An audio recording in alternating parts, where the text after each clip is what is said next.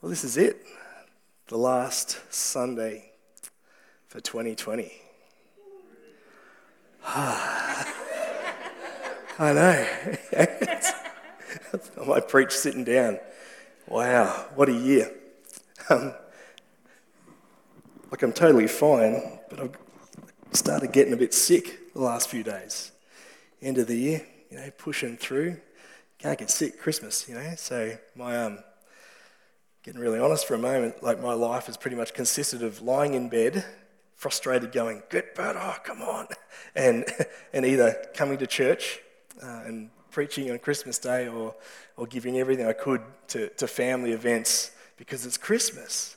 And then as soon as I get home, I'm straight back in bed, just lying down, going, "Got to get better, got to get better." Like what a year! Oh, to think at the start of this year we had the, the Vision Sunday.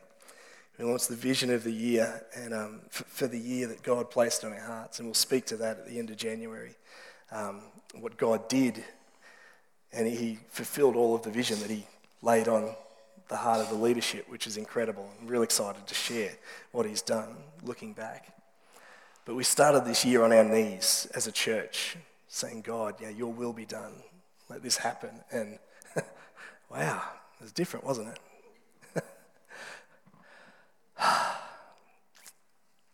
For so many of us, um, I think we feel like if we can just get through this next week, if we can just get through 2020, it'll be okay. Yet, you know, what's happening in other states around Australia is a bit of a reminder that that may be a little bit of the same as this year. Like, don't want to say that, but, but the reality is that you know, New South Wales is a reminder that they were about they were getting ready for Christmas after having a, a pretty free second half of the year in, in restrictions to their lifestyle, and all of a sudden their Christmas was drastically different. Uh, we've got friends that were on their way up for Christmas celebration and they had to stop halfway um, because they couldn't afford the extra two weeks quarantine if they saw their family. What do you do? See your family and spend two weeks in quarantine, or stop halfway and come back for Christmas. Like, imagine the, the anticipation and hope. You know, we've had people who are sitting here, and I won't name them, but haven't been able to spend time with their, their loved one, their wife, because of lockdown. Like, what a year. Um, even as we speak, there's, you know, a couple in hospital that were taken to emergency late last night where the family can't be with them because of restrictions. So, what is it to finish the race? What is it to, to finish this year? What does it look like to, to end 2020 and lead into 2021? And I've got no words for this message, but Scripture does. And so we're going to turn to God's Word and see what He has to say about finishing the race as we look to 2021. Let's pray. Dear Heavenly Father, as we sit here in the emotions, you know, most of us a little bit tired, full stomachs from Christmas, um, the mixed emotions that come with this season, Lord. We ask that you would show us what it is to finish the race. Would you reveal to us through your word what you want for us as we head in to the next year? In Jesus' name, amen. This is probably one of the greatest named books in the Bible. Yeah. uh, 2 Timothy. And what we see take place here, you're going to have to put up with my croaky voice. I was praying profusely that God would give me a voice, and then in the worship, I just couldn't hold back, and I just gave it everything I had in worship. So now you guys got to suffer through a croaky voice because I was, that was amazing. I just love being back with people, being able to lift our voices in praise, mask or no mask. There's something amazing about that. We, we enter into 2 Timothy, and what's happening in 2 Timothy is that Paul is writing a letter to Timothy, and it's actually towards the end of Paul's life. It's the, towards the end of his ministry, and so he's in prison. He's in jail again. And what does Paul do when he's in jail? Does he sit there going, mm, thought it was going to be all good and you know, what do I do now? What, what do I do? And, you know, he's not having a pity party. He, has got this passion for the church. He's got his passion for people. He, he's concerned about the church and the, the, some of the activities that they're doing. And so he writes these letters. And they're so full of passion and they're so full, full of wisdom and instruction. They've become many of the letters that we have in the New Testament. And he writes this letter to, to one of his followers, and this, this follower that he hopes will actually become his, like his apprentice, his offsider. And we've, we've spoken this year about how we are called to be apprentices of Jesus. We're, we're called to take on the yoke of Jesus, come under Jesus' wings, become like Jesus, like his disciples did. And Timothy is one of Paul's disciples, one of Paul's, under Paul's yoke, under Paul's wing. And so the heart that Paul writes to Timothy shows his deep desire for Timothy to become um, a, a, mighty man. Can I grab that drink, Yvette? Thank you. Thanks so much. that could have gone really wrong too. Thank you. It's going to be a deep message today.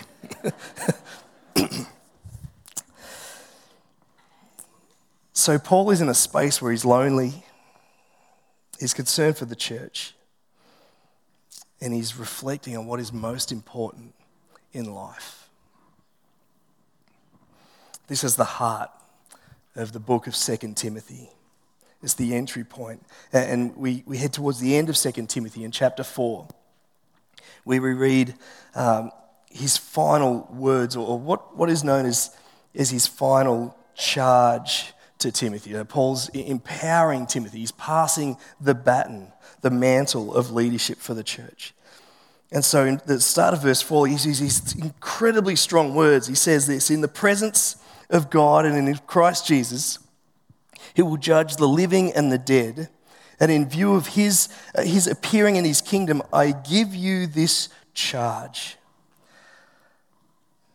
We just pause there for a second. That is really powerful in the presence of God in Christ, in Christ Jesus, who will judge the living and the dead, and in view of his uh, appearing in his kingdom, I give you this charge. It's like, whoo.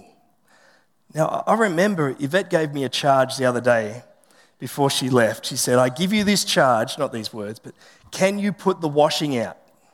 And I remember it when she told me really, really clearly. And then when she got home, she said these words How did the washing go? I'm like, Oh, yeah, I remember that charge. That was a few hours ago, wasn't it?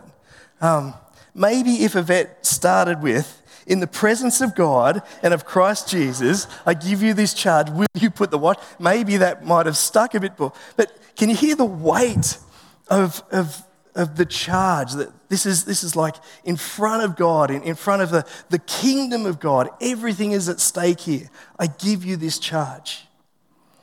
Preach the word. Be prepared in season and out of season. Correct, rebuke, and encourage with great patience and careful instruction. They're powerful words, but they're full of grace and love, aren't they? Preach the word, be prepared in and out of season, correct, rebuke, and encourage. Sometimes we'll take that as a negative, but like correct, lovingly. You think of a, a parent, and many parents here have been homeschooling, and you correct something. You don't do it harshly, and you don't get a big red pen. You, you lovingly correct so that your children learn better rebuke. If there's, there's discipline that's needed, you do that, but not out of a, a place of, of hatred, but a place of love and concern and, and correct and encouraging with great patience and careful instruction, all for the glory of God. I love that, that we're called to be prepared in season and out of season. And I think this year has been a bit of an indicator of like, well, what was that? Was that in season or was it out of season? Well, it was what it was. But how much did that shake us to our core?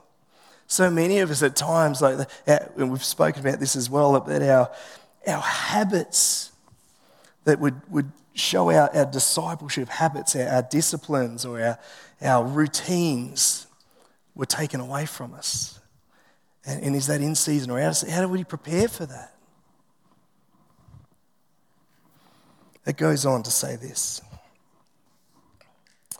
Verse 3 For a time will come, will people will not put up with sound doctrine. Instead, to suit their own desires, they will gather around them a number of teachers to say what their ears, their, their itching ears, want to hear. How much do we see that as well in our world today? I love that this is the living Word of God, written thousands of years ago, yet holds so much truth in today. In social media, it's known as an echo chamber, where you, you defriend all the people that have a different opinion to you, so that when you say something, the only thing that you hear back is yes, yes, yes, yes, yes. And you say your opinion, and yes, yes, yes, yes. That's an echo chamber. Now, your opinion may be wrong, but if you don't allow sound doctrine or other people to speak into it, your opinion may be right too. I'm not saying everybody's opinion's wrong.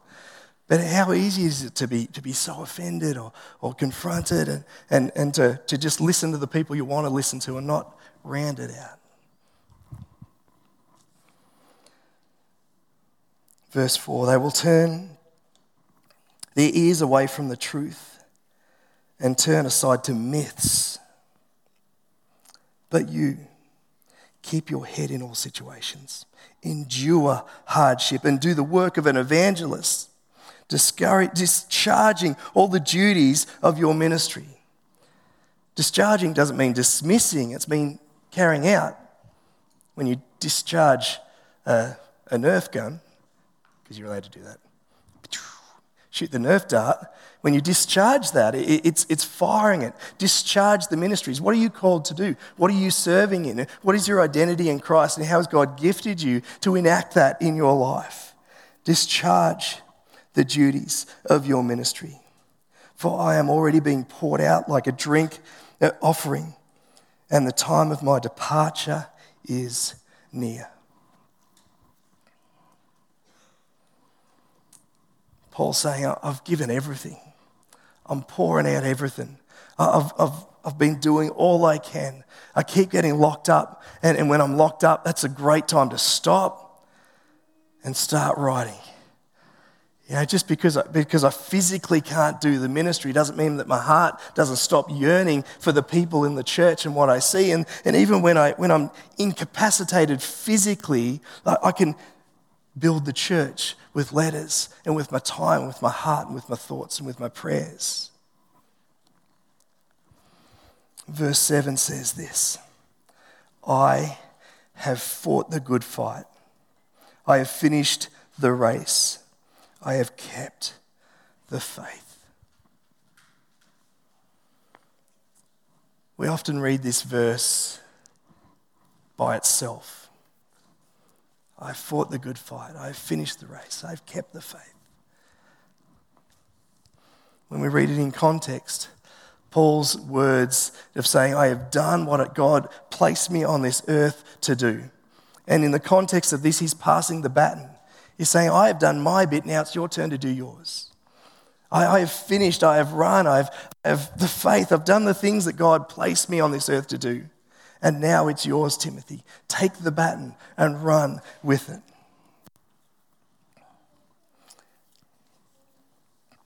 Verse 8 Now there is in store for me a crown of righteousness, which the Lord, the righteous judge, will award me on that day.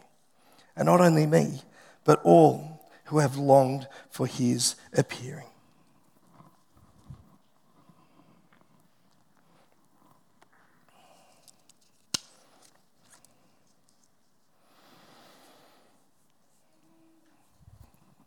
Now, in 2021, we're called to do something. Paul says that he kept the faith. He said that, that he kept the faith.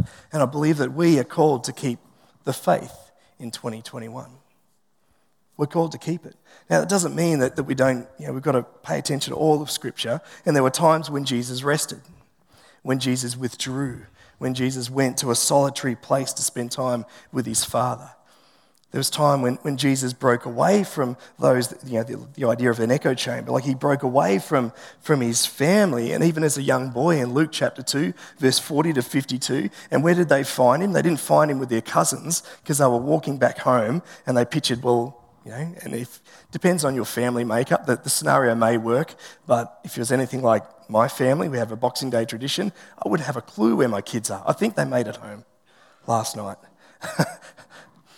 But they're, they're, they're with the other cousins, they're playing. And in Luke chapter 2, Jesus' family are walking back home and they picture Jesus with their cousins. The echo chamber of family safety, the echo chamber of a close family. And where do they find him? A different family. He's at the temple with, with the teachers of the law. And they are amazed with his questions as he's wrestling. And his parents confronting, Why are you here? He says, Did you know that I'd be in my father's house? I reckon if my teenage son had told me that, there would have been a consequence. and, and he was obedient and he went with them, and Mary treasured the experience in her heart, stored it. Keep the faith. Keep the faith. What circles are we listening to? Lisa, I might get you to come up. Thank you. Jesus rested. He found time to, to renew, to spend time with others, to, to restore himself.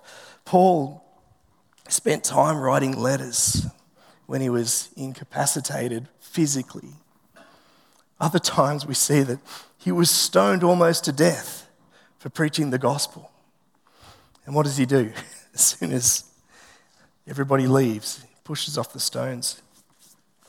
Well, that one's a bit sore goes and does it again. what? In season and out of season, keeping the faith. For so many of us, this year has been, has been tough. I shared at one of the Wednesday devotions the, that my regular daily devotion routine of, of sitting in Scripture and listening and meditating in it lost its, lost its potency this year.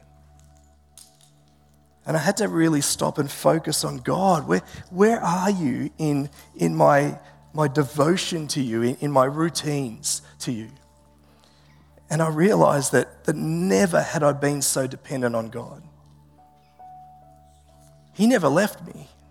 I just had to look for Him. I had to keep the faith. I had a choice. I could have said, No, God, I'm, this isn't working, therefore it's not there. It's done. But instead, I had to, to, to take a step back and go, God, show me. And what he revealed was that all those times when I had to write a devotion or I was going to meet with somebody who was doing tough, or I heard of someone who was in hospital and I wasn't allowed to, to visit them, or someone had died and, and couldn't even be at the, the funeral.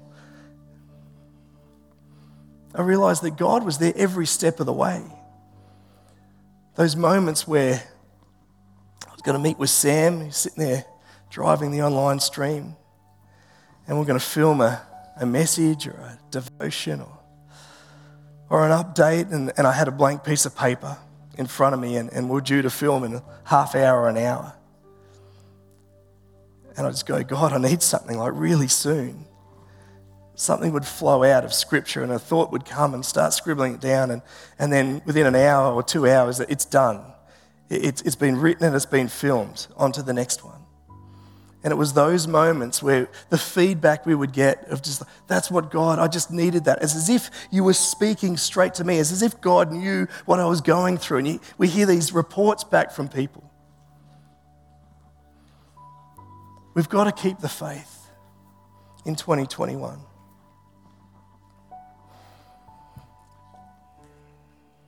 2 Timothy chapter 4 verse 7 I have fought the good fight.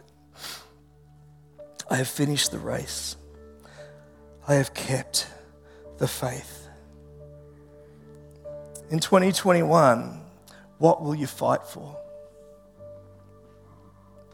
In 2021 what will you choose to run towards? And in 2021 how will you keep the faith. I'm sure I'm like everyone here, I hope that 2021 is just whatever normal looks like. I hope it's that. But we're called to be prepared in season and out of season, and we don't know. We can't control it. What we can control is what we choose to fight for, what we choose to run towards, and what we choose to hang on to when it comes to our faith.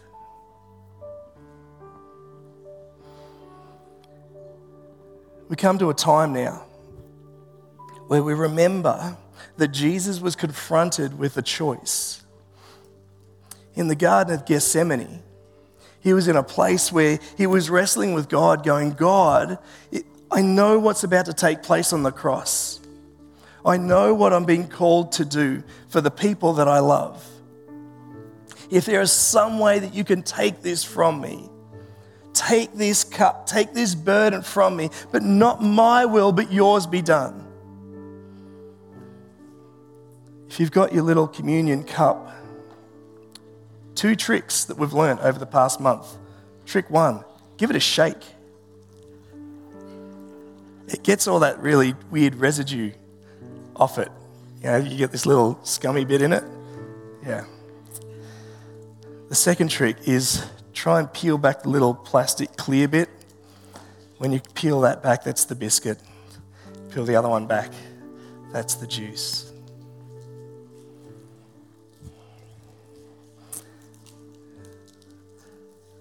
Just for a moment, I want you to listen to the sound of the the plastic.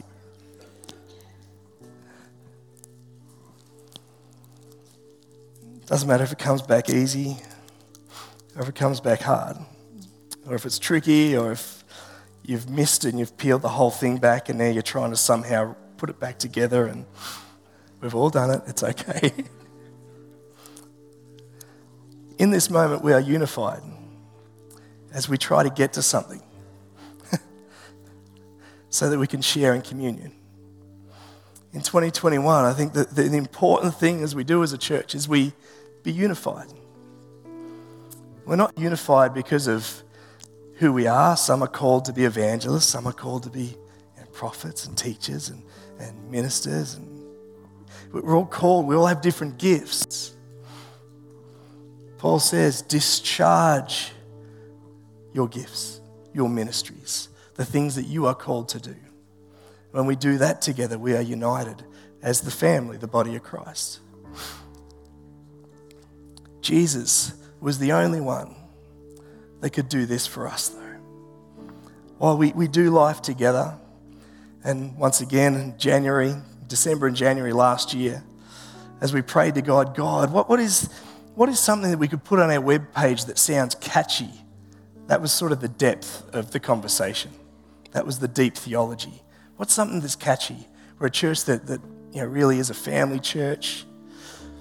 What's catchy? Well, oh, you know, life can be tough. Yeah. So let's do it together. Sounded great in January.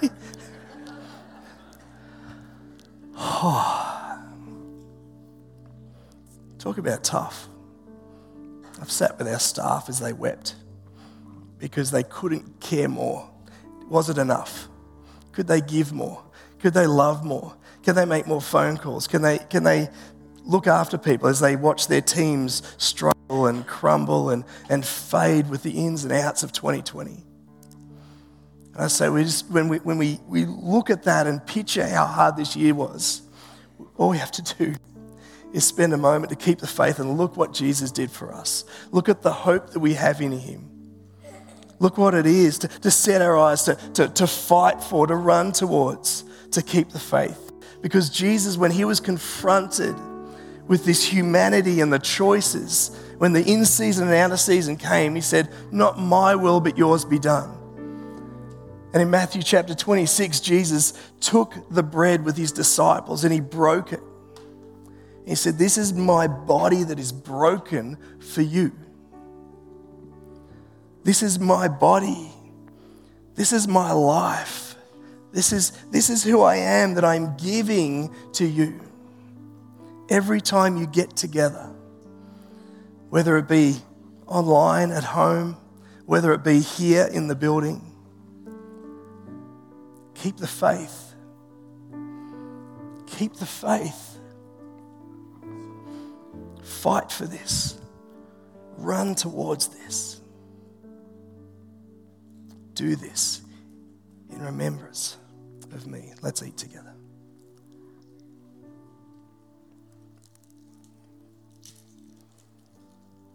Heavenly Father, we thank you that you loved us so much that you sent your Son.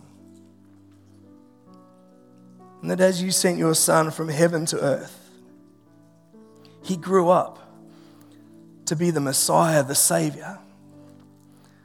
Lord, just two days ago, we celebrated his birth. We celebrated that act of love and generosity.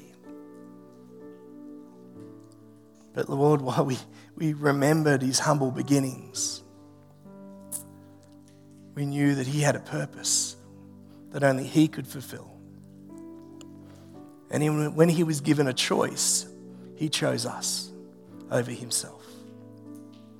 We thank you that his body was broken for us. Amen. Jesus then took the cup and peeled back the foil.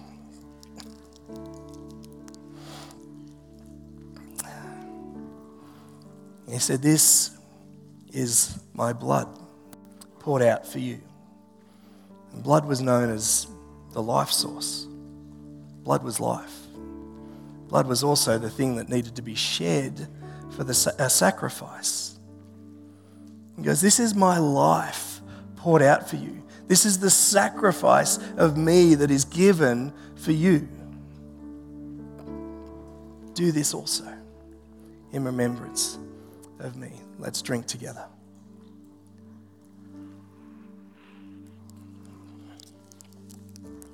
And invite the band up as we pray. Dear Heavenly Father, we thank you so much that you gave your Son who would live a full life of sacrifice for us to the point where he would die on a cross. He would pour out his life each and every day to show us how to live. He would pour out his generosity, his compassion. Lord, and in doing so, he would never once, he would never once fail in his relationship with you. He'd never once give in to his temptations as a human. All because he loved us. We thank you for his life. We thank you for his death. And we thank you that we have victory in his resurrection. May we run the race. May we fight the good fight. And may we keep the faith this year, focusing our eyes on Jesus Christ, led by his Holy Spirit, discharging the things that he's called us to do. But hand in hand, as your church family, would you empower us to do this together? Lord, it is no mistake that you spoke to the leadership team of this church with some simple words like, Life can be tough, let's do it together. You spoke to us when you got us on our knees and said, God, whatever you want this year, your will be done. And Lord, I pray that we would continue to focus on you, the Alpha and Omega, the beginning and the end, that we would finish this year strong, but we would start next year stronger. In your name we pray. Amen.